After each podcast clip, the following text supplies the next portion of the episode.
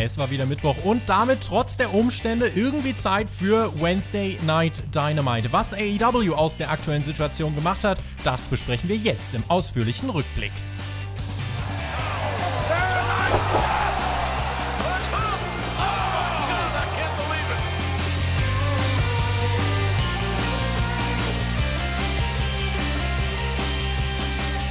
Die Umstände bleiben außergewöhnlich. Letzte Woche war man sich nicht ganz sicher, ob Dynamite überhaupt stattfinden würde in dieser Woche. But here we are. Ihr hört den Spotlight Podcast mit der Review zu AEW Dynamite Folge 25. Und ich möchte über diese Ausgabe sprechen mit meinem geschätzten Kollegen und unserem AEW-Experten Alexander Bedranowski. What's up? Ich habe mich ja extrem gefreut auf diese Ausgabe, Tobi. Im Fokus steht natürlich das Blood and Guts Match. Zehn Männer eingesperrt auf engstem Raum. Keine Möglichkeit zu entkommen. Keine Möglichkeit, Distanz zwischen einem selbst und den Gegnern herzustellen. Ja, vielleicht mal einen Meter oder so, aber mehr nicht. Ein barbarisches Fest, bei dem diese zehn Männer bluten und wild Körperflüssigkeiten miteinander austauschen. Das halt. ist ein Match, Tobi, ganz nach meinem Geschmack. Und ich bin mir sicher, dass die Leute von TNT sich die Finger geleckt haben, wortwörtlich die Finger geleckt, als äh, AEW ihnen dieses Programm gepitcht hat. Is. Denn das, Tobi, ist ein absoluter Quotengarant. Ey. Mein Blick ist gerade der von Brody Lee aus dem Thumbnail. Hallo, Alex. Was los? Absage. Also nicht der Podcast, aber Blood, Blood and Guts Absage. Oh, come on! Du lebst ja ohne Internet, wie wir alle wissen. Du kommunizierst ja auch mit mir gerade mit einem Stein. ähm, deswegen, und im Internet wurde das bekannt gegeben. Das Match findet nicht statt, leider. Ja, gut. Das kann man dann vielleicht äh, verstehen, jetzt, wenn ich mir nochmal überlege, was ich da gerade gesagt habe. Vielleicht hat sich das doch nicht so gut angehört äh, bei den Leuten von TNT, von wegen zehn Männer eingesperrt, keine Blut. Distanz, ja. Körperflüssigkeiten, Blut. Ha, ha. Ja, okay, okay. Schön, dass okay. du sagst Körperflüssigkeiten und Blut. Das ist, ein super Detail. Nein, ich glaube, wir sind uns einig, dass die Verschiebung äh, der richtige Weg war, oder? Ja, natürlich. Also keine Frage, da, da führt kein Weg dran vorbei. Ähm, man hat jetzt eine andere Karte auf die Beine gestellt für diese Ausgabe von Dynamite. Ist ja die 25. Ausgabe, Tobi. Das ist ja quasi, also jetzt für uns auch die 25. Review. Das ist wie, wie unsere Silberhochzeit. Kleines Anniversary. Wir ja. gucken mal, ob, ob die Ausgabe. Nee, stopp, wobei nicht, weil eine Ausgabe hast du verpasst. Einmal warst du nicht am Start. Stimmt, wo mir die Weisheitszähne rausgewuchtet wurden. Ganz genau. Also kriegst, kriegst du leider keinen, keinen silbernen Ring oder so von mir. Aber geschenkt. du, Sorry. du kriegst einen. Juhu! Yay! Sehr gut. Äh, äh, also die Verschiebung ist der richtige Weg. Einen neuen Weg hat man gewählt, weil die Kommentatoren, da hat man was anders gemacht in dieser Woche. Tony Schiavone begrüßte uns, Cody Rhodes und Kenny Omega waren an seiner Seite. Jim Ross diese Woche abwesend, Excalibur abwesend und auch Taz war nicht am Start. Ähm, bei Jim Ross äh, vordergründig natürlich Sicherheitsgründe, weil der Mann in der Risikogruppe ist. Und Tony Schiavone meinte, ich fühle mich heute irgendwie wie ein Teil von The Elite. Und ähm, wir gingen dann die Card durch, sahen alles, was uns dann heute erwarten würde. Kein Blood and Guts Match dafür, eine ganze Menge anderer Sachen. Zum Beispiel das In-Ring-Debüt von Brody Lee. Und das erste Match hieß Cody gegen Jimmy Havoc. Und Cody meinte: Ach, guck mal, das bin ja ich. Und äh, ging dann auch direkt los. In, ist dann genau. schnell in den Tunnel. Als die Grafik eingeblendet wurde, das fand ich auch sehr witzig, den Moment. Er sieht die Grafik: Oh, das bin ja ich. Na, dann gehe ich mal zum Ring. Dann war der Einspieler von Codys Entrance-Video zu sehen. Seine Musik ertönte und er kam dann durch den Tunnel herein. Seine Frau Brandy Rhodes fungierte wieder als Ringsprecherin. Und Kenny Omega meinte dann am Kommentar: This is a Friends and Family Show. Hat er noch später gesagt: Leute, wie die anderen Großen, wir sind äh, wirklich dabei bemüht, unser Bestes zu geben, um für euch irgendwie eine unterhaltsame Show auf die Beine zu stellen. Es gab dann auch eine Kamera im Backstage-Bereich, da wurde wieder gegambelt, aber am Ring war diese Woche keiner. Womöglich, weil das auch letzte Woche mehr als zehn Leute waren, deshalb wurde mhm. diese Entscheidung. Wie hat dir der Auftakt ähm, bei dieser Show gefallen und was sagst du dazu, dass die Produktion nochmal deutlich heruntergefahren wurde? Hat mich gar nicht gestört, weil man keinen übermäßig großen Fokus drauf gelenkt hat. Man hat keinen großen Fokus auf dieses ganze Empty Arena-Konzept gelegt, aber man hat es trotzdem acknowledged, aber nur so kurz wie irgendwie nötig. Also man hat kurz gezeigt, okay, äh, da sitzt keiner auf den Stuhl rein, aber äh, es war halt nicht im, im Hauptfokus und deswegen fand ich das sehr gut. Es ist jetzt auch die zweite Woche, wo AEW das macht und generell, glaube ich, in der Welt mit dieser ganzen Corona-Pandemie so langsam, viele Leute sind in Quarantäne und viele Leute finden sich langsam damit zurecht mit der neuen Situation. Ich, ich finde ganz ehrlich, da darf bei sowas wie Dynamite oder Wrestling im Allgemeinen jetzt auch einfach ein bisschen Normalität einkehren. Man muss es nicht jedes Mal kommentieren. Hey, wir sind übrigens in einer Empty Arena. Es ist halt jetzt so die Situation. Es wird eine Weile so bleiben. Und ich finde, AEW hat das gut gehandelt. Ging es dir da anders? Mir ging es genauso. Und das Ding ist auch, wenn man sich anschaut, wie die Entwicklung in Amerika ist, ich weiß nicht, ähm, wenn, wenn ich mir das jetzt anschaue. Dynamite war ja diese Woche noch Live-Produkt. Man wird wohl einiges tapen und wird auch heute am Donnerstag noch einiges tapen. WWE wird ja zum Beispiel ab Donnerstag Nacht, also nach dem direkt nach dem Ende der Aufzeichnung von WrestleMania Tag 2, greift in Orlando eine absolute Ausgangssperre und auch WWE wird nicht mehr produzieren dürfen. Also so eine starke Beschränkung, dass die Produktion nicht mehr möglich ist. In Jacksonville wo jetzt Dynamite auch produziert wurde im Daily's Place, ist eigentlich auch schon alles weitgehend abgeriegelt. Tony Khan und AEW produzieren aber weiter. Vielleicht bevor wir jetzt auch konkret über das Match sprechen, ich glaube, eine ne Frage, die wir jetzt vielleicht in dem Kontext auch noch beantworten sollten oder vielleicht mal mindestens reinwerfen sollten, vielleicht ist das halt gerade, was wir sehen, gerade wenn ich mir die Situation in Amerika anschaue und ein Präsident, der sagt, ja, die Wirtschaft ist jetzt aber gerade wichtiger als, als äh, die, die Menschen jetzt. Es gibt auch einen Governor in Texas, der hat gesagt, wir müssen auch mal überlegen, ob wir die alten Menschen vielleicht auch opfern können. Wow. Das sind Zustände in Amerika. So, und deswegen Puh. muss ich überlegen, inwiefern wir jetzt vielleicht auch gerade, weil die Situation dort unterschätzt wird, muss man leider so sagen, auch jetzt noch, ähm, muss ich mich fragen, vielleicht sehen wir für die nächsten letzten oder für die nächsten Monate jetzt gerade so die letzten äh, Stückchen von Live Pro Wrestling, weil tapen kannst du auch nur für eine begrenzte Zeit und nicht für alle Ewigkeiten. Deswegen, ähm, du, vielleicht gibt es jetzt noch Dynamite, vielleicht noch in zwei, drei Wochen, aber dann kann es sein, dass die Amerikaner in eine Situation rennen, ähm, wo dann wirklich keine, keine Alternative mehr bleibt. Genau, davon würde ich sogar ausgehen. Das ist die wahrscheinlichere Situation und deswegen freuen wir uns umso mehr. Wir haben diese Woche nochmal Dynamite gekriegt und da war die Ausgabe eben live. Alles an der Ausgabe, Tobi, auch das letzte Segment. Ich bin mir sicher, da, da war alles live und magisch. Magie. Delete! Cody und Jimmy Havoc standen im ersten Match des Abends relativ schneller Auftakt. Es gab sogar einen Handshake. Social Distancing, Fragezeichen, hallo. Jimmy Havoc war ja in den letzten Wochen eigentlich mehr bei Dark zu sehen, hat sich dort mit Dr. Luther angelegt und für ihn war dieses Match ja dann durchaus eine Chance. Natürlich lag diesem Match keine Story zugrunde. Das wirkte von der Ansetzung her, ehrlich gesagt, ziemlich random. Cody mit dem Cutter gegen Havoc äh, setzte den Finger vor Leglock an. Havoc zog aber am Ohr von Cody, um da rauszukommen. Dann piekste er ihm ins Gesicht. Aubrey Edwards meinte: Jimmy, mach das doch nicht. Cody gönnte sich dann ein bisschen Wasser, flog mit einem Top, äh, mit einem Topi durchs mittlere Seil, schmiss Havoc gegen die Absperrung. ich habe gedacht, du sagst jetzt mit einem Topf. Das würde auch zu Jimmy Havoc passen, der mit Gegenständen immer agiert. er flog mit einem Topf durchs Seil. Es, wurde, es, wurden ab und zu die Gambler eingeblendet in ihrem Raum da backstage. Chris Jericho kam dann auch dazu und brüllte Havoc, Havoc. Und hätte man die Gambler irgendwie vielleicht äh, permanent in Picture-in-Picture einblenden sollen, um eine Geräuschkulisse zu haben? Also einfach oh, so links. Oh, oh, nee, nee, nee, nee, nee. Das, das wäre, das wär, glaube ich, awkward gewesen. Das war schon ganz gut so. Die hat man immer mal wieder während den Matches eingeblendet und dadurch ein bisschen Lebhaftigkeit erzeugt. Das, das war schon genau okay, wie es war. Havoc zog dann Cody zum Kommentatorenpult, setzte sich das äh, Headset auf und meinte: Cody, du willst ja kommentieren, ne? Dafür brauchst du aber deine Zunge. Zog dann an Codys Zunge und verpasste ihm einen Uppercut nasty. Ich glaube aber, Havoc hat schon Schlimmeres gemacht in seinem Leben, oder? Ja, das hat er wohl. Trotzdem, der Uppercut, der war nasty, nasty. Während des Matches fiel mir dann noch auf, wie sehr Excalibur fehlt, weil Tony als Lead-Kommentator wirkte manchmal so ein bisschen verloren. Es wurde später besser. Ihm fehlte aber einfach so der rote Faden. Äh, ich werde das nachher nochmal ausführen, weil Cody hat dann nachher das Kommentatorenteam ergänzt und dann war es nochmal eine andere Dynamik. Ja, Tobi, ich weiß nicht, vielleicht fehlte ihm ja auch einfach ein bisschen Kaffee im Blut. Ah, you see what I did ja, there, Tony Schiavone, Kaffee. Ja, ja, okay. Wo war Britt Baker? Nee, egal. Äh, Cody warf seinen Gürtel zu Brandy und äh, versuchte sich dann erneut an einem Cutter, landete aber im Armbar von Jimmy Havoc.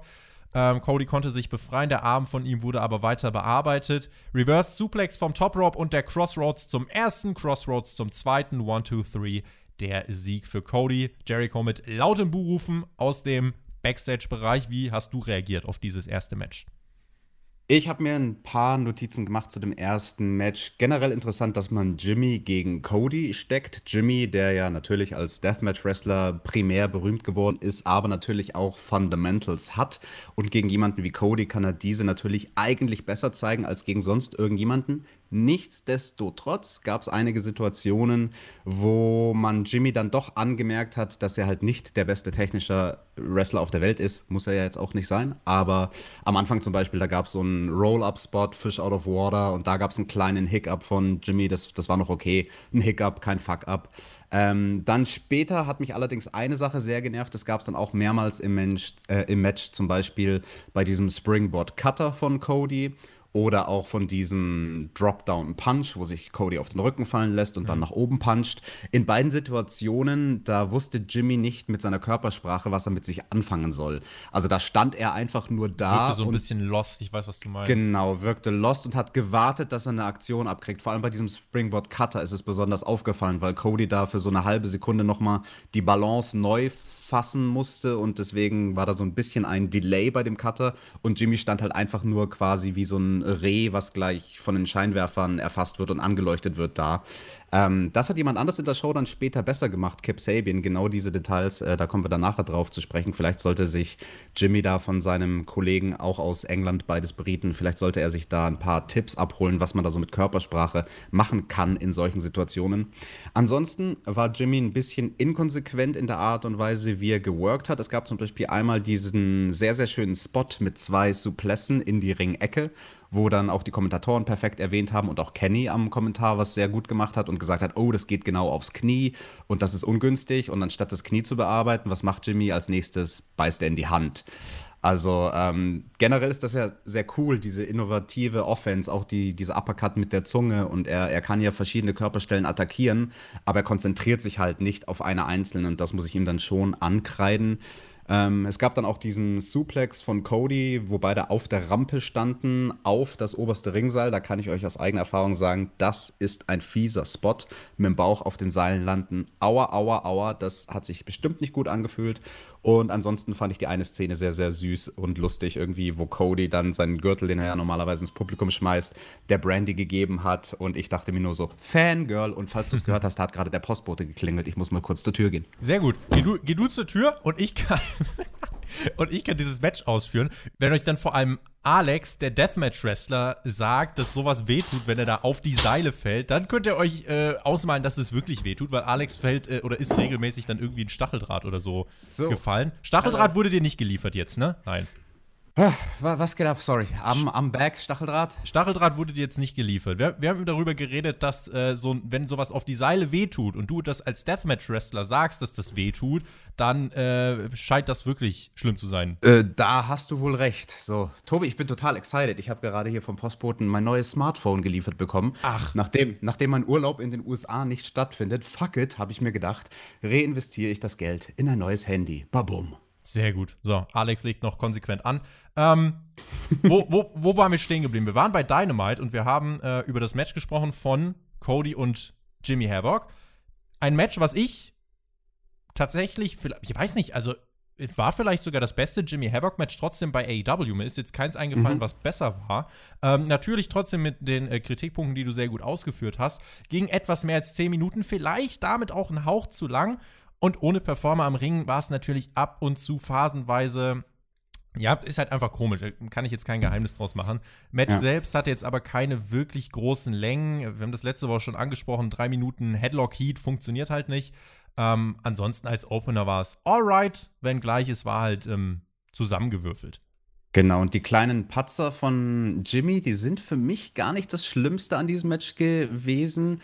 Das größte Manko war für mich an einer Stelle tatsächlich Kenny Omega am Kommentar. Da ging es dann nämlich in die heiße Phase des Matches, wo die großen Moves ausgepackt wurden. Und Kenny als Performer am Mikrofon, der müsste das besser wissen als irgendjemand anders, wann er seinen eigenen Redefluss zu unterbrechen hat, nämlich wenn jemand einen seiner Finisher auspackt. Und das hat Jimmy gemacht. Jimmy hat seine Rainmaker Clothesline gezeigt, die ja eigentlich bis dato zu 100% immer die Matches beendet hat. Also 100% Siegesquote mit dieser Aktion mhm. ist ein großes Ding. Wenn das dann nur mal ein Nearfall ist und Kenny hat halt komplett drüber geredet, auch noch in seiner Low-Key Stimmlage, also so ganz ruhig hat er erzählt, dass ja bei Stardom, von Stardom hat er irgendwas erzählt, dass die gerade auch Empty Arena Shows machen und wir versuchen ja nur ja. Auch noch, noch ein bisschen Entertainment zu liefern. Ja. Und in der Zeit war dieser Spot mit der Clothesline, der halt dann komplett seine Dramatik verloren verloren hat. Da hat Kenny wirklich gepatzt. Ja, also bei den Kommentatoren äh, waren halt ab und zu Dinge nicht eingespielt. Und es wirkte generell, ich habe das Gefühl gehabt, diese Ausgabe wirkte ein bisschen um, äh, improvisiert. Es war eigentlich das erste Mal, dass AEW seinen Long-Term-Booking-Plan wirklich umwerfen musste. Man musste davon abweichen. Diese Card war so nie geplant und es ist für eine Company, die jetzt wirklich eigentlich bis in den Mai eigentlich jede Ausgabe äh, schon im Kopf fertig gebuckt hat, wahrscheinlich auch auf dem Papier. Äh, ist das eine, eine schwierige Situation? AEW musste halt recht kurzfristig dann jetzt viele Pläne, wie gesagt, umwerfen und ich finde, das hat man dieser Ausgabe angemerkt. Angemerkt hat nach dem Match Jake Roberts etwas, der hat sich nämlich zugeschaltet und, ähm, also Cody hat ja das Match gewonnen, wie wir jetzt schon erfahren haben. Jake Roberts schaltete sich zu und meinte, ah, AEW, die, ihr, ihr habt ja angegeben, ihr macht was für die Fans, ihr gebt den Fans das, was sie wollen. Sowas gab es ja noch nicht. Ich stimme da nicht so zu, denn mein Telefon hat nie geklingelt. Mich habt ihr ja nie angerufen.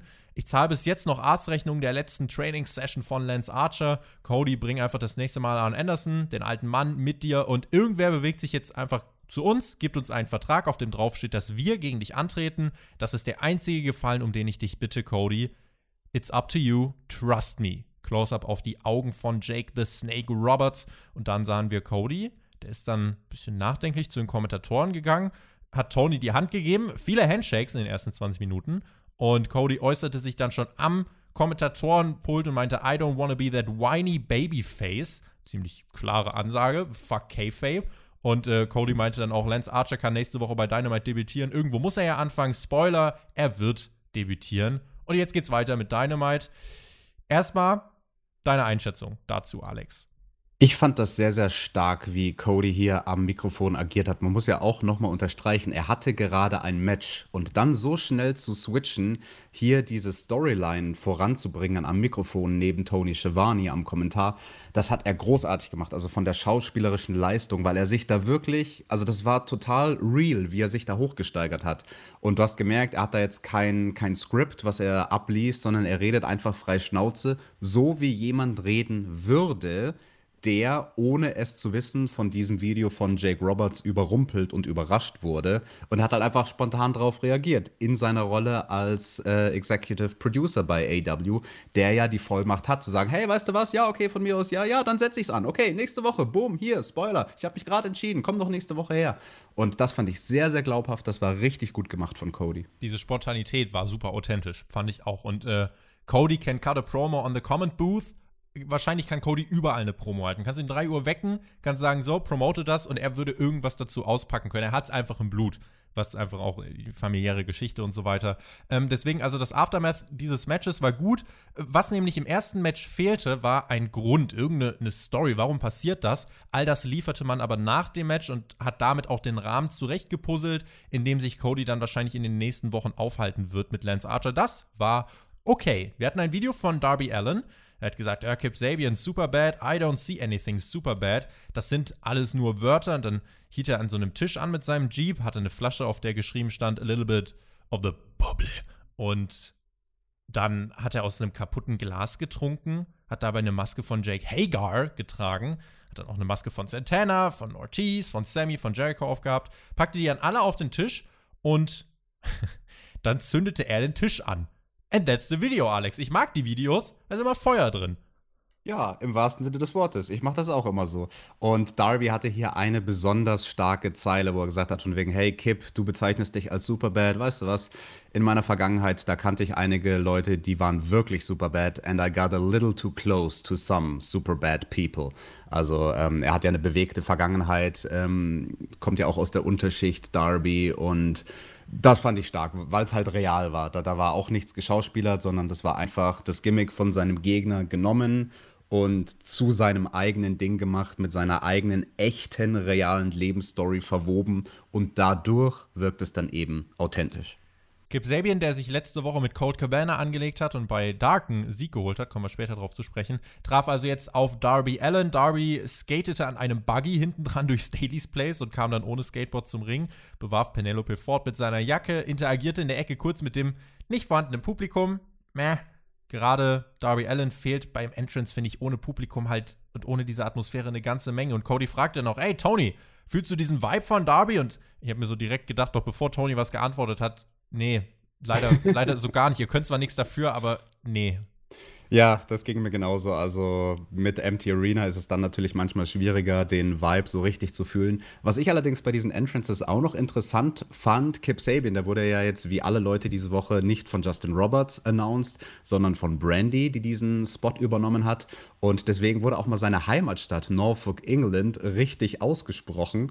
Und für diejenigen, die Being the Elite gesehen haben, das war dort diese Woche das Segment, wo ich wirklich am meisten lachen musste, weil Kip Sabian in seinem Superbad-Gimmick quasi sich einfach nur einen Spaß draus macht, Justin Roberts absichtlich eine falsche Sprechweise seiner Heimatstadt beizubringen, nur um sich und Penelope Ford zu amüsieren. Und ja, es ist natürlich nicht Norfolk oder Fug oder wie auch immer da. Norfolk. Äh, Norfolk. Äh, Justin Roberts sagt es auf jeden Fall immer falsch. Nein, Norfolk ist eine sehr schöne, schöne Stadt. Es gibt ja auch Pferde, die heißen Norfolk Roadster. Das sind sehr gute Pferde. Bei Red Dead Redemption übrigens ist es das beste Pferd. Für diejenigen, die das spielen diese Woche, gibt es da 40% auf alle Norfolk Roadster. Also ich habe sie ja schon alle, aber wenn ihr noch welche wollt, dann holt euch die. Damit äh, unsere Mid-Roll-Werbeanzeige abgeschlossen. Cody äh, am Kommentatorenpult, das äh, jetzt noch eine Erwähnung wert, weil das fand ich dann tatsächlich sehr stark. Er war ein gutes Element, auch was er reingebracht hat. Er hat hier halt in diesem Match den Stil von Darby erklärt, meinte ja, dass er auch selbst gegen ihn schon zweimal angetreten ist, hat dann einige seiner Erkenntnisse aus diesen Matches ausgepackt und hat vor allem Tony Schiavone dadurch eine Richtung gegeben, weil vor Cody in diesem ersten Match, als nur Kenny da war, wirkte Tony Schiavone, finde ich, ein bisschen verloren. Hier konnte aber er dann gut auf das reagieren, was Cody gesagt hat. Sowas wie der Übergang in die Werbung. Äh, gut, ich fand das zum Beispiel dann immer noch so ein bisschen holprig. Da fehlte dann zum Beispiel die Erfahrung eines JR in der Live-Produktion am Kommentatorenpult. Mhm. Aber letzten Endes fand ich es trotzdem spannend, das zu sehen, wie Cody in diesem Fall hier wirklich äh, Tony Schiavone unfassbar geholfen hat, äh, ihn mhm. da am Kommentar zu stützen. Genau, aber die eine Stelle möchte ich auch ansprechen, wo Cody also auf seinem Ohr gehört hat, hey, vielleicht noch acht Sekunden oder so, bis wir in die Werbung gehen. Und er hatte einen Gedanken, den er bringen wollte. Darby auch flog auch gerade durch die Barrikade, die wollten gerade was ausführen. Dazu. Genau. Ja. Genau, und Cody wollte genau da einen Gedanken bringen und du hast genau gemerkt, so, ah, fuck, er fängt an mit den Worten zu strugglen und kriegt es nicht formuliert, weil er schon merkt, scheiße, ich krieg das nicht in diese acht Sekunden reingequetscht. Und dann hat ihn Tony halt einfach gecuttet. Wir gehen in die Werbung. Ja, und gotta take a break. Ja, kommentieren ist eine hohe Kunst. Also, das Absolut. kann ich auch aus eigener Erfahrung sagen. Der Jonathan unser, unser Big Boss hier vom äh, Spotfight Podcast und ich, wir haben auch schon gemeinsam Shows kommentiert. Das ist schwierig und wenn es dann auch noch live ist, äh, da habe ich gar keinen Erfahrungswert. Live und Werbepausen announcen und so, das du hast halt ist jemanden eine auf dem Kunst. Ohr. Das ist genau mhm. das Schwierige. Du, hast ne, du musst selber was reden, was irgendwie noch halbwegs sinnig ist und hast aber jemanden auf dem Ohr, der dir permanent Infos gibt. Das kommt jetzt und diese Einblendung und dieser Einspieler und jetzt in die Werbung und noch 5, 4, 3, 2, 1 und so weiter. Das ist, äh, ja, ist auf jeden Fall eine Herausforderung.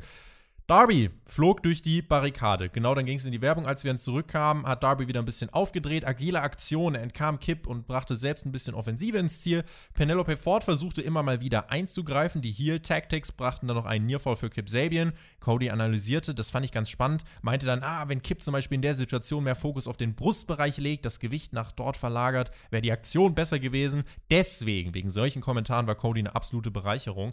Ansonsten der Counter-Wrestler Darby, so wie ihn Cody auch promoted hat äh, zu Beginn des Matches mit seinem Stil. Der hat dieses Match durch einen Konter gewonnen. Der Last Upper ist eine Art Leglock-Pin. Ich fand das als Finish ganz cool. ja, da musste ich dich aber korrigieren. Nach elf Minuten ging das zu Ende. Last Supper. Also Last so, wie Supper, das, okay. so wie das letzte Abendmahl. Ich weiß ah. nicht ganz, was da die Metapher ist, dass diese Aktion, diese, diese Beinverknotungs-Pin-Kombination, was das mit dem letzten Abendmahl zu tun hat. I don't know. Ähm, aber da könnte ich auch auf hohem Niveau meckern, wenn ich wollte. Diese Aktion könnte Darby tatsächlich mit noch mehr Hebelwirkung zeigen, beziehungsweise er könnte eine Extremität seines Gegners noch wirklich zu Boden pinnen. Nämlich mit seinem linken Bein könnte er den linken Arm des Gegners äh, zu Boden drücken, also auf diesen linken Arm steigen. Das hat man hier dann im Replay sehr, sehr schön gesehen, dass ähm, Kip Sabian da halt quasi geholfen hat, der Aktion geholfen hat, indem er sich eben nicht rausdreht, weil eigentlich hätte er das natürliche Momentum gehabt, eben mit seinem linken Arm da hochzukommen. Das ist ein Detail, da kann Darby noch arbeiten. Ähm, da bin ich auch sicher, irgendein Producer wird ihn drauf hinweisen. Ansonsten nur noch dieser Punkt, den ich vorhin bei dem Match von Jimmy Havoc angesprochen habe. Das hat nämlich Kip Sabin im Gegenzug hier sehr, sehr gut gemacht. Sich zu bewegen, wenn er auf eine Aktion von seinem Gegner wartet. An einem kleinen, aber unglaublich feinen Detail am Anfang vom Match. Da hat man das sehr, sehr schön gesehen. Da gab es so eine Kontersequenz, die beiden rennen in die Seile, Clothesline geduckt, Back Elbow geduckt, Kip Sabian macht den Back Elbow und Darby duckt den Back Elbow und dreht das direkt in den Schoolboy.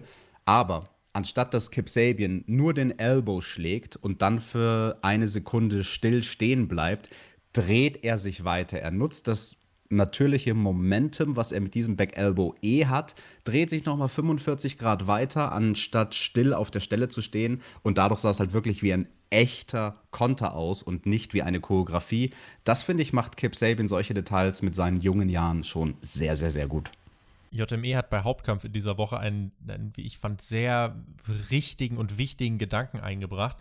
In, diesen, in diesem Setting, was wir jetzt gerade haben, mit diesen Empty Arena Shows, ist es umso wichtiger, ob ein Charakter over ist oder nicht. Weil jetzt fehlt das Publikum für einen TV-Zuschauer als Indikator. Das heißt, du brauchst in Matches, damit sie funktionieren, Charaktere, die von sich aus over sind, bei denen der Fan will, dass sie unbedingt gewinnen oder eben unbedingt verlieren.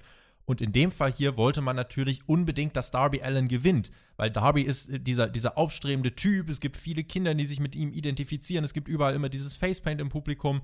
Und das ist wichtig, weil das ist der Grund, warum dieses Match trotz dieser Länge bei mir gut funktioniert hat, besser funktioniert hat als der Opener tatsächlich, weil Jimmy Havoc kam so ein bisschen in der Ansetzung out of nowhere. Hier war es jetzt so, Darby Allen auf der einen, Kip Sabian auf der anderen. Darby Allen hat mit seinem Charakter dieses Match so getragen, dass es für mich funktioniert hat, dass ich dranbleiben wollte, trotz dieser Empty Arena-Situation. Und äh, das wollte ich dann an dieser Stelle auf jeden Fall auch noch erwähnen, einbringen und loben. Ein Video. Genau ja. Ganz kurz, bevor wir zum Videopaket kommen, da stimme ich absolut zu. Und auch interessant, weil am Kommentar hat ja Cody diesen starken Charakter von Darby und dass der so mit der Audience connected und halt eben auch mit der Audience vorm Fernsehbildschirm in so einem Fall, wenn halt niemand in der Halle sitzt.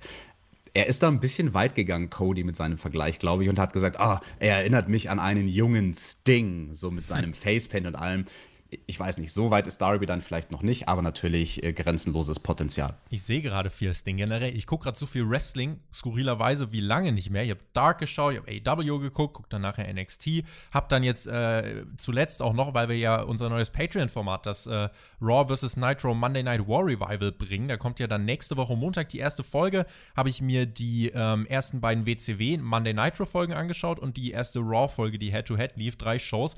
Und da habe ich auch Sting gesehen. Das ist schon es ist spannend zu beobachten, wie Sting damals noch die, mit lila Facepaint ja sogar noch aufgetreten ist. Da war er noch gar nicht dieser, dieser mystische Charakter. Es ist alles sehr spannend äh, zu verfolgen. Deswegen äh, cool, dass du diesen Vergleich jetzt einwirfst, weil das war, war ein ähnlicher Gedanke, so Sting mit Darby Allen zu vergleichen. Äh.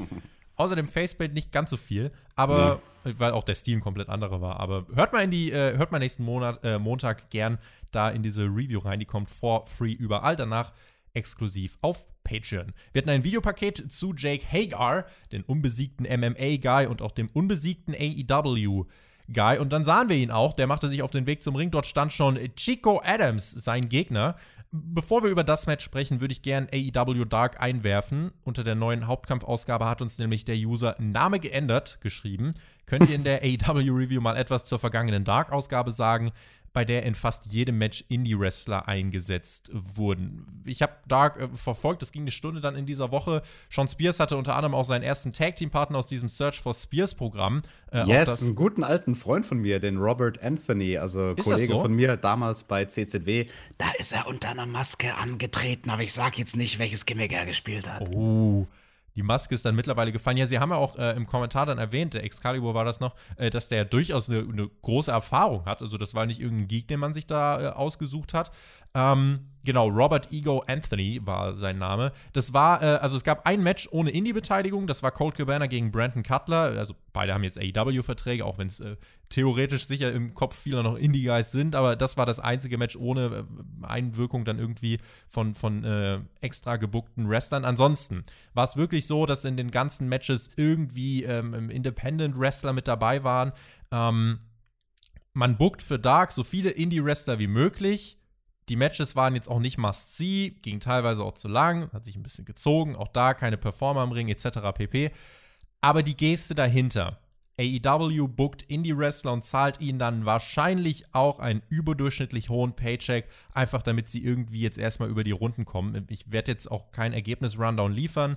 Äh, sechs Matches waren es bei Dark. Ähm, es geht, glaube ich, wirklich einfach um den Punkt, diese Indie-Wrestler wurden gebookt und äh, ich finde, die Geste dahinter ist, ähm, ist groß, ist menschlich und dafür gibt es meinen Respekt. Ja, das ist doch mal anständig und ich finde, da könnte sich WWE eine Scheibe von abschneiden und vielleicht einfach ein paar Indie-Wrestler-Squash-Matches machen. Vielleicht bei WrestleMania. Ja, äh, da gibt es ja auch Matches, bei denen man eigentlich denkt, dass, äh, warum steht das denn überhaupt da? Hier, was hat AEW Dark? WrestleMania ist nochmal eine andere Hausnummer. Ähm, da, ja, mal schauen. WrestleMania, die Hälfte ist ja, wenn ihr das hier hört, schon im Kasten. Wobei das, was ich jetzt gehört habe. Also, Keine Spoiler, Tobi. Äh, wenn kein, du irgendwas verrätst, ja, ich, ich stelle ja. dich auf Mute, du redest jetzt 20 Sekunden, ich will nichts dazu. Nein, ich, ich werde nicht spoilern, keine Sorge. Äh, es heißt nur, dass eben die meisten großen Matches, also unabhängig davon, was jetzt an welchem Abend läuft, die wurden jetzt alle schon sicherheitshalber getaped, weil man eben nicht mehr weiß, äh, was denn jetzt wirklich dann letzten Endes ähm, am, äh, an welchem Tag laufen wird. Äh, die Ergebnisse, wir haben das bei Spotfight auch schon gesagt, ähm, wir werden sicherstellen, dass nur die die Ergebnisse erfahren von uns, die sie auch wirklich erfahren wollen. Dass bis, nächste, dass bis nächstes Wochenende, äh, also bis zum 4., 5. April, was rauskommt, ist nicht ganz unwahrscheinlich. Deswegen, wenn was rauskommt, wenn verlässliche Ergebnisse da sind, wir werden sie auf dem News-Kanal berichten, aber mit dicker, dicker, fetter Spoilerwarnung. Wie gesagt, wir stellen sicher, dass von uns nur die was erfahren, die es wirklich wollen. Ansonsten aber generell der Tipp, wenn ihr nichts zu Mania erfahren wollt, mutet WrestleMania als Hashtag auf Twitter ähm, und guckt irgendwie wirklich bewusst hin, wo ihr euch auf Social Media rumtreibt. So, das noch, äh, das zu WrestleMania. Dark haben wir damit auch abgeschlossen. Zurück zu Dynamite. 61 Sekunden hat es gedauert, bis Hager seinen Gegner im Arm Triangle besiegte durch Referee Stoppage. Vierter Sieg für Hager bei Dynamite, vierter Sieg via Referee Stoppage. Ging aber eigentlich dann um mehr, was eigentlich nach dem Match dann passierte, weil John Moxley kam heraus, AEW World Champion war wieder da. Paradigm Shift gegen Jake Hager. Der war davon aber wenig angeschlagen, wollte dann den Ankle Lock eigentlich ansetzen als, als Reversal. Hat sich dann aus dem Staub gemacht. Hager no-sellte diesen Paradigm Shift fast ein bisschen. Dieses Post-Match oder dieser Post-Match-Angle hat mich, ehrlich gesagt, Alex, ein bisschen verwirrt. Also klar, Moxley, Inner Circle, Blindspot und so. Aber warum das No-Selling von Hager? Hm. Ja, man weiß es nicht. Vielleicht werden wir es herausfinden. Backstage hat Moxley ja noch eine Promo gehalten, meinte, I told you, ich gehe wann ich will, dorthin, wo ich will, ich bin bei 100% und ich bin hier für Blut. Hager, heute bist du vor dem Kampf weggerannt, wenn was auf dem Spiel steht. Wenn das hier auf dem Spiel steht, zeigt er dann auf seinen World Title, dann wirst du auf einer Trage aus der Halle befördert. Or I'm gonna die trying. Das ist die Ansage von John Moxley an Jake Hagar. Ja, ist mal eine Ansage. Damit weiter im Programm.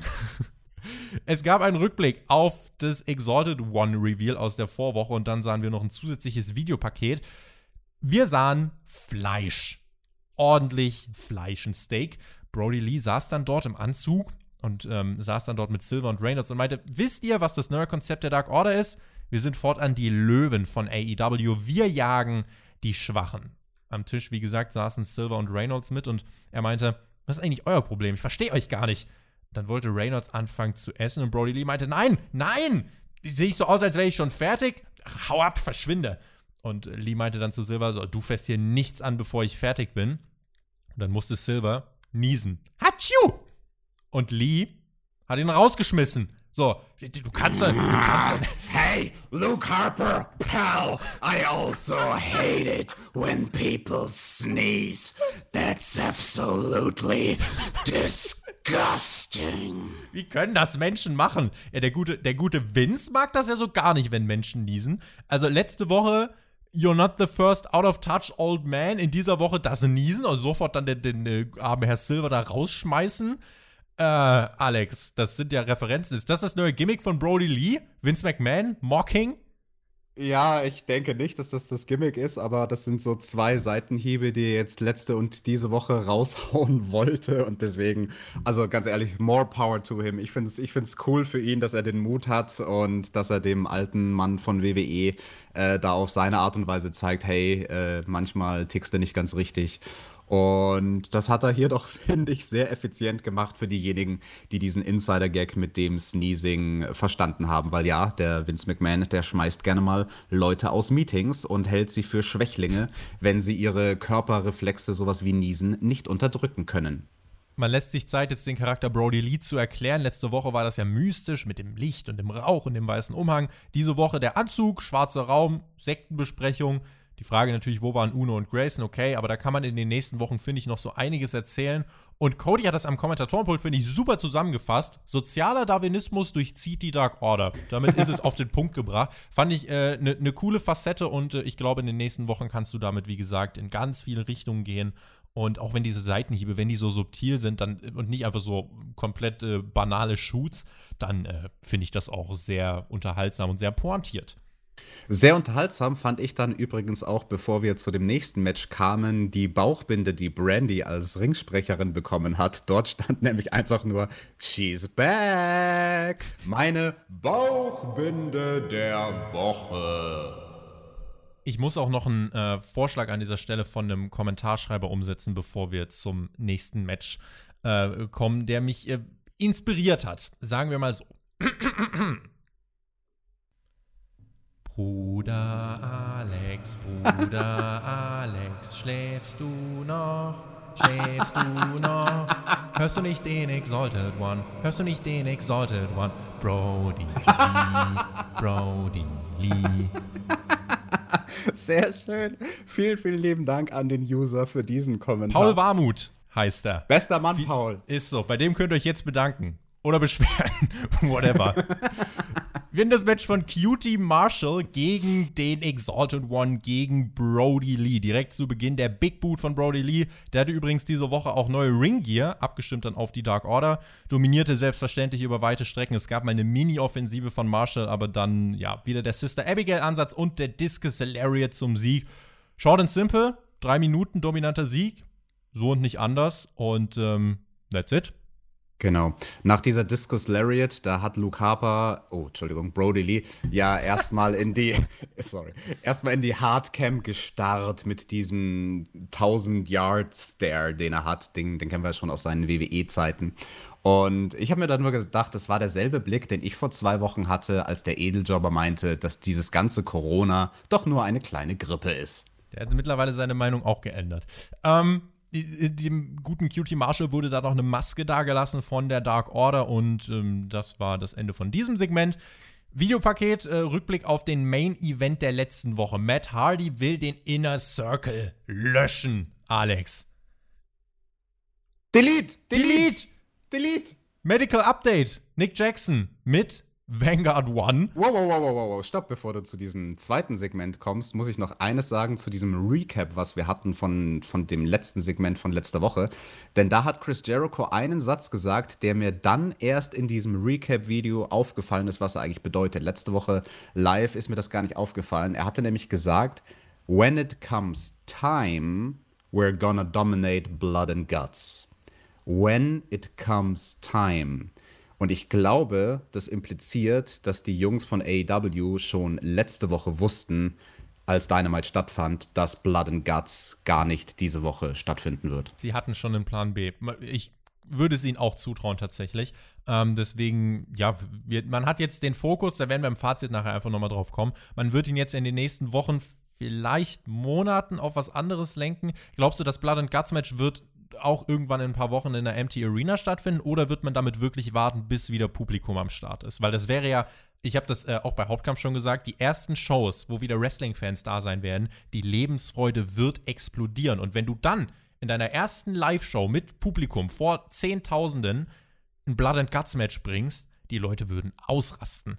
Ja, da stimme ich dir zu. Also ich finde auch, es sollte vor Publikum stattfinden und am besten bei der ersten Show, wie du sagst, wo wieder Publikum am Start ist. Das ist auch übrigens dieselbe Denkweise von Jim Cornette, wenn es um dieses Thema geht mit diesem Match. Allerdings, ich könnte mir theoretisch schon vorstellen, dass man das Blood and Gut Match auch in einer Empty Arena funktionieren lassen kann wenn man es nur geschickt genug inszeniert, aber das ist nicht die Variante, die ich sehen will. Die Variante, die ich als Fan sehen will, ist definitiv auch vor Publikum. Medical Update zu Nick Jackson. Vanguard One, die Hardy-Drohne, flog zu Nick Jackson, gab uns ein Update. 61 Prozent, 62 Prozent, also da wird ordentlich aufgeladen. Die Recovery ist dann äh, ja vielleicht zeitnah abgeschlossen. Äh, das zumindest der, äh, der, der Status, den uns die Drohne liefern konnte mit der tiefen Analyse, mit dem Bodyscan. Nick wollte dann diese Drohne angreifen, weil was macht die überhaupt auf seinem Grundstück? Äh, die, flog, äh, die flog dann aber auch schnell wieder weg, kappte das Signal. Medical Update mal anders.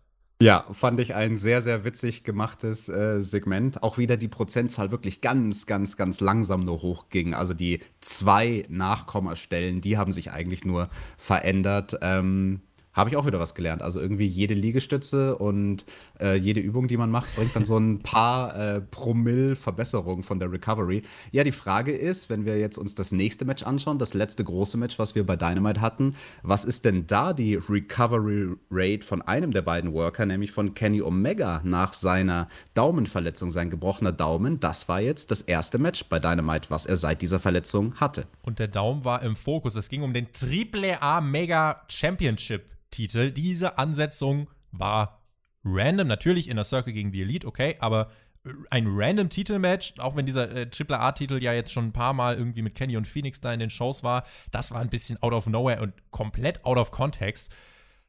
Gucken wir uns das Match an. Sammy kam raus, hatte auf einigen Stühlen am Ring. Er hatte Zeichnungen, unter anderem vom Inner Circle. Äh, da war eine Jericho-Zeichnung, da stand drauf Go Sammy. Und äh, als Kenny dann reinkam, hat äh, Sammy sich mit äh, dieser Chris Jericho-Zeichnung hingesetzt und hat gesagt: Kenny sucks. Hat dann diese Jericho-Zeichnung noch umarmt. Es war der Wrestling-Main-Event des Abends, 60-Minute Time Limit. Schnelles Grappling zu Beginn. Sean Spears stand im Gambling-Raum äh, mit einem Schild auf den Stand: But I'm not booked, Cody. Ganz ruhig, Mr. Spears. Du hast bei Dark deinen Auftritt gehabt und hast deinen Partner gescrewt. Im Ring zwischen Sammy und Kenny Omega keine Pausen, da ging es recht schnell und spektakulär weiter. Es sind doch einfach zwei Ausnahmeathleten, muss man auch einfach mal festhalten. Sammy fokussierte den Arm von Kenny, die Hand, das ist genau die Verletzung, die du angesprochen hast. Cody erklärte auch, warum Sammy Guevara so sehr vom Inner Circle profitiert. Also auch da hat man den Charakter ein bisschen vorangebracht. Sammy schnappte sich dann eine Zeichnung von Brandy und Jesus Christ, schleckte dann aber mit seiner Zunge drauf rum. Brandys Gesichtsausdruck großartig. Sammy stöhnte das Papier an es gibt ja allerhand weirde Fetische, Alex. Das habe ich aber bei einer Wrestling-Show auch noch nicht gesehen. Nee, und in Zeiten von Corona, da sollte man sehr vorsichtig sein, was man ableckt. Aber naja, auf Papier, da hält sich das Virus ja nicht so lange. Sammy flirtete weiter mit Brandy. Irgendwas hat sich da in den letzten Zeiten irgendwie beim, beim mhm. Spanish God angestaut, glaube ich. Mhm, ich glaube auch. Ich glaube, der hat ordentlich Druck, der Sammy Guevara. Hat ja eigentlich eine Freundin. Wir sehen die ja ab und zu in seinen Vlogs. Frohes Schaffen, sage ich mal. Kenny nutzte Sammys Notgeilheit, um ins Match zurückzukommen. Sammy kam aber irgendwie auch, also es war, ein, es war ein Hin und Her, immer kleine unfaire Taktiken, das Beißen, was Sammy Guevara gerade in die Hand von Kenny mehrmals angewandt hat, um im Match zu bleiben. Immer ins Momentum von Kenny hinein hat Sammy diese fiesen Aktionen gesetzt. Gab einen Springboard-Cutter mit dieser 180-Grad-Drehung und einen Dive von Sammy hinterher. Im Ring Powerbomb und V-Trigger von Kenny gegen Sammy. Tiger Driver gekontert Sammy mit dem Standing Spanish Fly. Also die beiden haben ordentliche Aktionen rausgehauen, auch mit einer richtig hohen Frequenz und vor Publikum. Jesus, das wäre nochmal ein ganz anderes Kaliber gewesen. V-Trigger, Sammy zählte den mit einer, mit einer 360-Grad-Drehung mit Air und äh, aber wieder der Biss in Kennys Arm oder, oder Hand und so hat er sich dann wieder kurz halten können, aber beide dann mit Kontersequenzen, ähm, Nearfall für Kenny und letzten Endes der One-Winged Angel, der ins Ziel gebracht wird.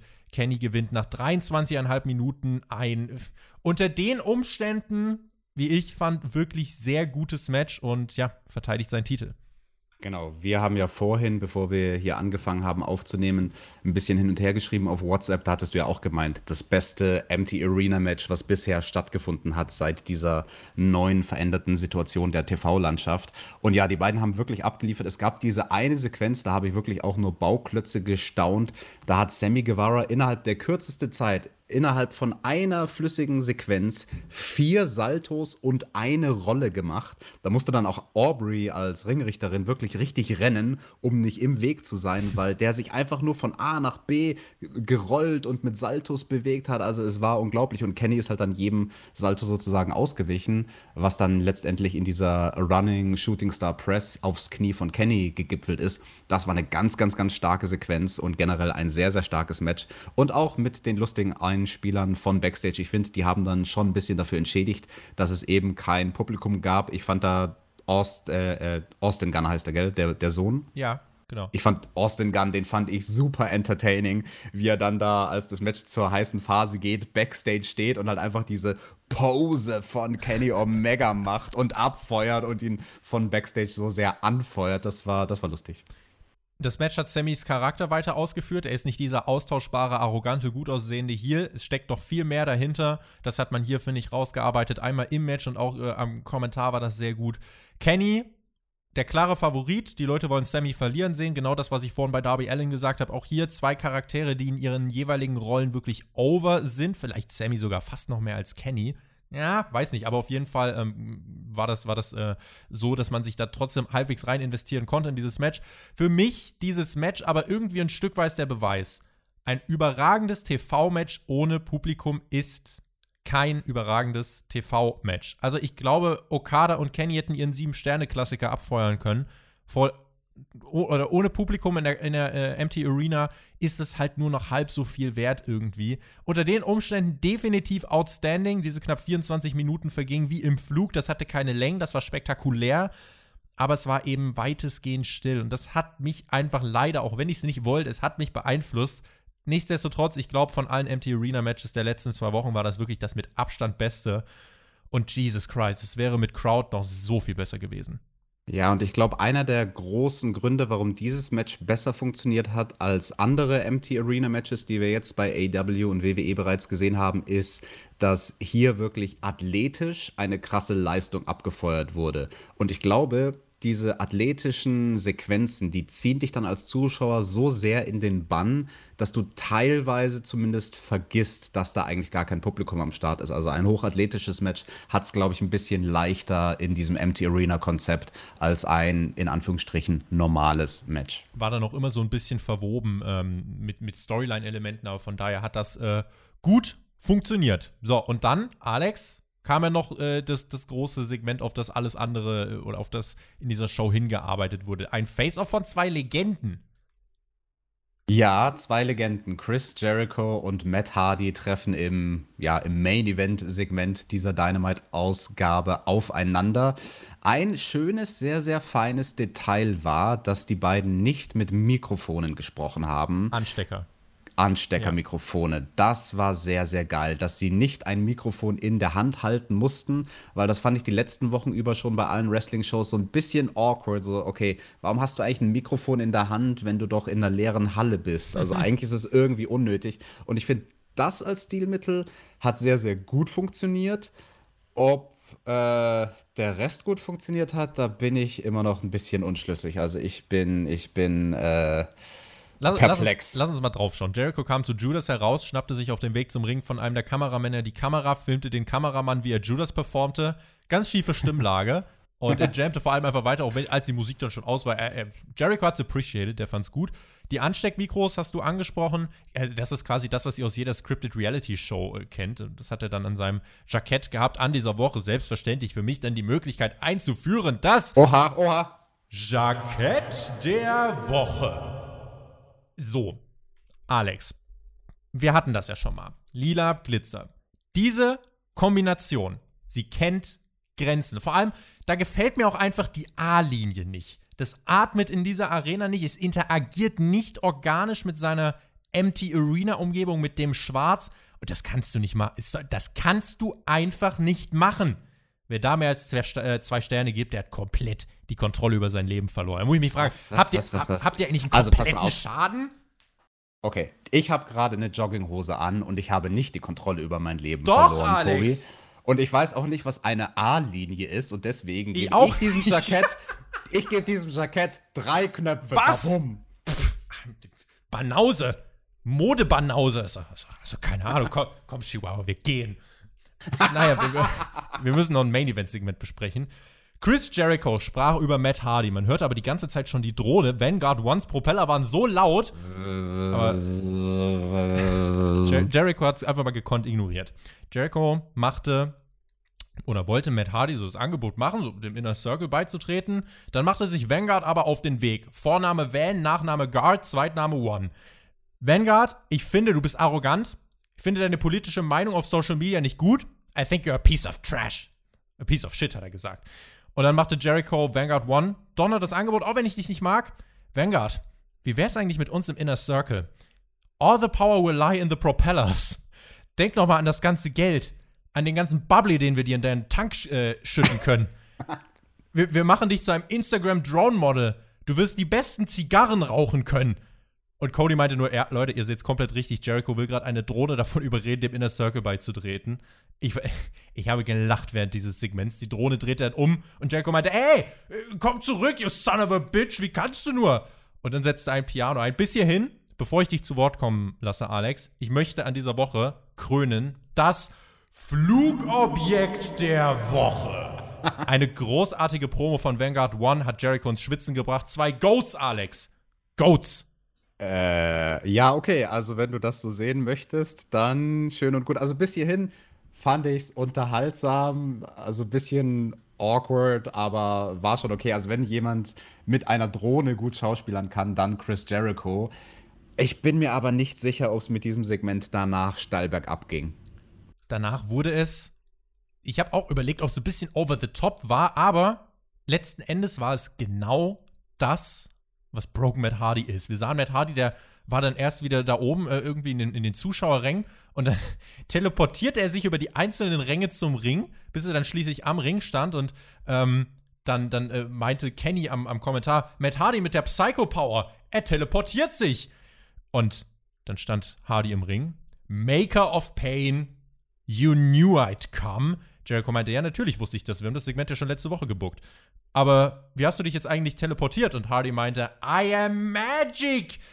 Oh, das ist beeindruckend. Das ist eine große Ehre, dass du jetzt hier bist, Matt. Aber ich wollte dir nur kurz erzählen, wie das jetzt hier, also, ne, jetzt wo du hier bist, wollte ich dir mal erzählen, wie das funktioniert. Das ist meine Show. Ich organisiere diese Company. Ich habe sie in den Mainstream gebracht. AEW wurde auf meinem Rücken erbaut. Und ich bin derjenige, mit dem du dich gut stellen willst. Nicht mit diesen Sons of the Bitches von The Elite. Matt meinte dann, ich habe den Bucks of Youth aber noch einen Gefallen geschuldet. Die haben Broken Matt Hardy gerettet.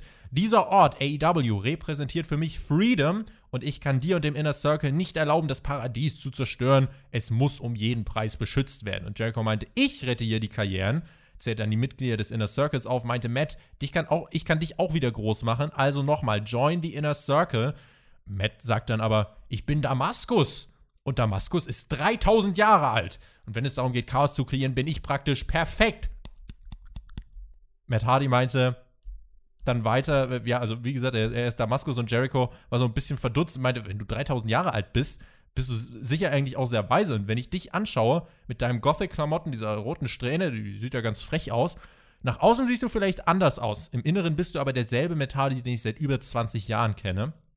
Matt meinte, dasselbe kann ich über dich sagen. Du bist im Inneren auch noch dieselbe böse Seele. Du verkörperst a true whole of the ass.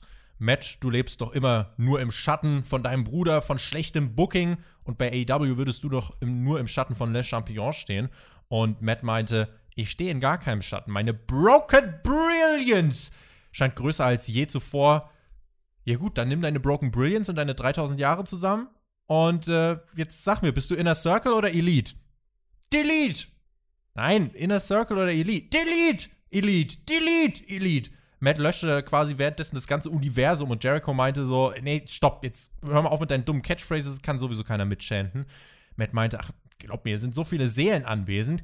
Die Fans mögen es doch außerdem immer so sehr, deinen Themesong Judas mitzusingen. Ironischerweise kenne ich den echten äh, Judas und der hat mich hintergangen.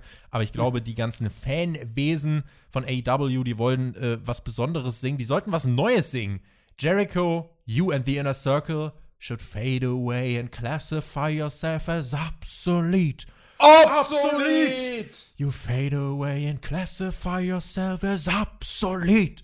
Obsolete! Jericho meinte, ja, mach weiter, hier ist jetzt keiner. Ich habe alle Fans verbannt, bis ich was anderes sage. Matt kommunizierte dann mit Abraham Lincoln und Martin Luther King, die angeblich im Publikum saßen. Jericho meinte, okay, pass auf. Ich sehe niemanden im Publikum. Ja, aber Chris, warte mal, nimm, nimm mal deine Sonnenbrille ab und schau dir die wonderful essences, the entity that is going to delete you and the inner circle. Schau dir das mal an. Jericho sagte dann, ja, ich sehe sie, ich sehe sie nicht. Verpasste dann Matt Hardy eine Ohrfeige. Matt setzte sich zur Wehr. Jericho meinte, ah, ich habe aber auch ein paar Superkräfte. Abracadabra, Matt Hardy gets his ass kicked. Sammy Guevara mit der Attacke von hinten. Cody machte mit einem Stuhl äh, den Save. Auch Kenny Omega war mit im Schlepptau. Beide fertigten Sammy und Jericho mit Stuhlschlägen ab. Matt Hardy und ähm, Cody und Kenny standen dann im Ring. Und als Sammy und Jericho dann gehen wollten, schoss dann das Feuer aus der Bühne. Dieses Main-Event-Segment war Full Force Comic-Style. Irgendwie hast du es dir gewünscht, glaube ich, letzte oder vorletzte Woche. Bitte sehr, the stage is yours. Eieiei, ich weiß immer noch nicht, was ich davon halten soll, auch nachdem du diesen perfekten Rundown von diesem Segment geliefert hast. Ja, dafür, dass es Comic-Style war, war es das halt einfach zu 100 Prozent. Ich glaube aber, was mich so ein bisschen gestört hat, war die Tonalität von Jericho, die nicht ganz funktioniert hat in meinen Augen. Er hat das im Prinzip, er hat so casual mit Matt Hardy geredet, also ich meine jetzt so von seiner Stimmlage her, so hey Matt, du bist ja magical und das ist ja alles ganz schön und gut und tralala. Hat ein bisschen mit ihm geredet, wie damals, als sie diesen Podcast von Jericho aufgezeichnet haben. Und da war Chris Jericho auch so total casual und Matt Hardy war halt over the top in seinem Gimmick. Das hat für einen Podcast sehr, sehr gut funktioniert als Dynamik. Das hat, finde ich, on air nicht so gut funktioniert, wenn du beide Gesichter und Körper dazu siehst. Also ich glaube, das wäre noch mal geiler irgendwie gewesen, wenn Jericho ein bisschen, ich sag mal, mehr aus sich rausgegangen wäre, wenn Jericho auch ein bisschen mehr quasi in eine andere Richtung over the top gegangen wäre. Ja, ähm, es war anders und dafür bin ich am Ende des Tages dankbar, ob man sowas mag oder nicht. Ich bin mir selbst unsicher, ob ich das in diesem speziellen Fall äh, gemocht habe. Ähm, da könnte man jetzt natürlich auch argumentieren, hat das hier überhaupt erst als Segment äh, eine Daseinsberechtigung gehabt, weil es eine Empty Arena Show gab. Das wäre auch mit Zuschauern over gewesen, glaube ich. Mit, ich weiß nicht, also es wäre anders gewesen. Das ist ja. so, wäre so anders gewesen mit Zuschauern, dass es Äpfel und Birne sind, die wir hier nicht miteinander vergleichen können.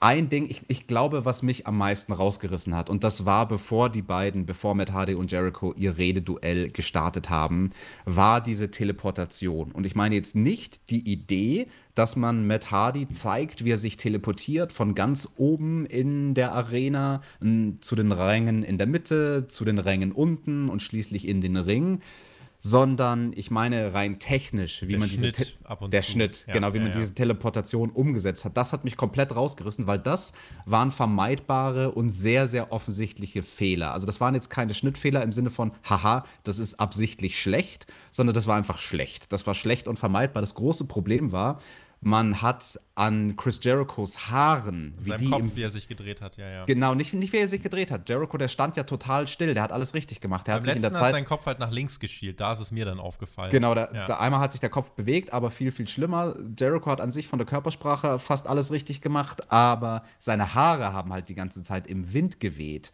Und dadurch jedes Mal, wenn ein Schnitt gemacht wurde, als sich mit Hardy von A nach B nach C nach D teleportiert, hast du an Chris Jerichos Haaren gemerkt, dass die auf einmal in einer ganz anderen Position sind, obwohl sein Körper gleich geblieben ist. Ja. Und das hätte man halt grafisch ganz, ganz einfach vermeiden können. Also das ist eine Frage von ein paar Arbeitsstunden, vielleicht ein, zwei Arbeitsstunden für einen Grafiker, der dann quasi einfach den Bereich des Bildes, in dem Chris Jericho zu sehen ist, maskieren und so Genau, maskieren, ja, ja. weil es, es war ja so gemacht, dass Matt Hardy, als er sich teleportiert hat, der war ja nie in der Nähe von Chris Jericho. Also da hättest du easy einen Teil des Bildes maskieren und sozusagen ausschneiden können. Ähm, so dass sich Jericho eben nicht Jumpcut-mäßig bewegt. Und dann hätte das wirklich geil funktioniert. Dann hätte das eine ganz, ganz andere Wirkung gehabt. Gute um, Aufgabe für einen Mediengestalter Bild Ton. Das will ich mal eine Abschlussprüfung sehen.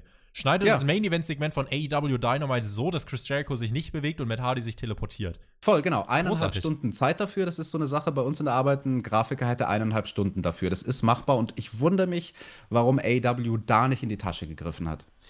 Dieses Segment war absurd, es war skurril, es war anders und es war einzigartig. Da stand Alleinstellungsmerkmal drauf, da steckt Alleinstellungsmerkmal drin. Dieser Charakter, Broken Matt Hardy, ist mit dem Publikum overgekommen vor seiner Zeit. Und auch wenn du dir die Social Media Reaktion auf dieses Segment anschaust, dieses Segment wäre vor Publikum. Ich bin mir sicher, es wäre overgekommen. Ultra weird, aber genau das sollte es sein. Dieses Segment war genau das, was es sein sollte. Und äh, es war confusing, skurril, aber ich fand es tatsächlich zu jedem Zeitpunkt verdammt unterhaltsam. Dieser Clash des Chris Jericho, der meint, Matt Hardy durch, durchschauen zu können. Matt Hardy, der einfach komplett in diesem broken Charakter abgeht und, und äh, sonst was für, für Dinge ausspuckt mit Damaskus, 3000 Jahre alt und so weiter. Passt aber auch zu dieser, zu dieser Drohne, Vanguard One und so weiter. Und das, all das ist, finde ich, ein, ein einzigartiges Element, was für mich halt in diesem abgeschlossenen, in diesem abgeschlossenen Broken-Kosmos stattfindet. Man wird jetzt in den nächsten Wochen so diese Transition hinlegen müssen. Es wird sicherlich Segmente auf dem Hardy Compound geben, das glaube ich schon. Aber diese Transition des Broken Matt Hardys in die reale AEW-Welt, die muss man hinkriegen. Ich finde hier in diesem Segment, das mit der Tonalität von Chris Jericho war nicht optimal, würde ich dir sogar zustimmen. Dennoch war es halt so, dass dieser Clash gut funktioniert hat, mich unterhalten hat und äh, auch mit, mit, der ganzen, mit der ganzen Aussprache. Es geht schon los, wie Jericho mit der Drohne die Promo hält. Ab dann wusste ich, in welche Richtung das jetzt gehen wird. Und man hat diese Richtung durchgezogen. Und wenn du hier reinschaltest, erreicht es auf jeden Fall eigentlich den Effekt, dass du dran bleibst, weil du denkst, warte mal, wa was labern die jetzt? Und diese, diese Dynamik ist eben etwas, die du in einem Gesprächsfluss nicht kennst dass einer kom komplett deppert ist. Er, klar, kennt man aus dem Leben sehr oft tatsächlich, aber äh, nicht in diesem Fall, so dass Matt Hardy eben dieser Broken Character ist ähm, und, und Chris Jericho, Le Champignon, der, dieser arrogante Heel und so. Diese, das hat sich super ergänzt. Und diese einzigartige Gesprächsdynamik hat mich hier am Bildschirm kleben lassen. Ich habe das auch zweimal geschaut, um dann das Skript hier dazu zu schreiben. Und ähm, ich, ja, ich habe an diesem Segment sehr viel Spaß gehabt, weiß aber sehr genau, wie skurril, absurd und confusing das war. Aber wie gesagt, ich glaube, genau das sollte es auch sein. Ja, Andersartigkeit ist in der heutigen Zeit, glaube ich, für die Wrestling-Welt eine Sache, wo man durchaus mal den Mut haben darf, sowas zu bringen. Und du hast den Hardy Compound angesprochen. Das erinnert mich an Instagram-Posting von gestern von John Cena. Dessen Postings sind ja immer auf Instagram, er sagt quasi, das ist interpretierbare Kunst, was er dort postet. Das war ein Foto von dem Dilapidated Boat, dass da bei einem von diesen Final Deletion Segmenten von den Hardys mit den Feuerwerkskörpern beschossen wurde und sozusagen als Schutzschild funktioniert hat. Ist das denn ein Hinweis auf das, was John Cena da bei WrestleMania taped? Weil sein Gegner ist ja auch magisch. Der Bray Fiend. Wyatt. Ich. Du willst keine Mania-Spoiler. Ich werde jetzt nicht sagen, ob es aufgezeichnet wurde oder nicht. Aber man will mit dem Fiend gegen John Cena-Match war der Plan, der angedachte Plan, in eine cineastische Darstellung zu gehen. Ja, und Bray Wyatt möchte sein, sowohl seinen Firefly Funhouse-Charakter als auch den Fiend-Charakter in diesem Match showcasen. Und alles weitere, wie das dann aussieht, warten wir ab, wie das dann bei WrestleMania sich ähm, anfühlt mit Schnitt und so weiter. Ähm, aber ich glaube, da ist es sehr gut möglich, dass ja diese Richtung kommen wird. Dynamite in dieser Woche war nicht auf dem Niveau der Vorwoche. Es fehlte was, gab natürlich keine zwei Debüts.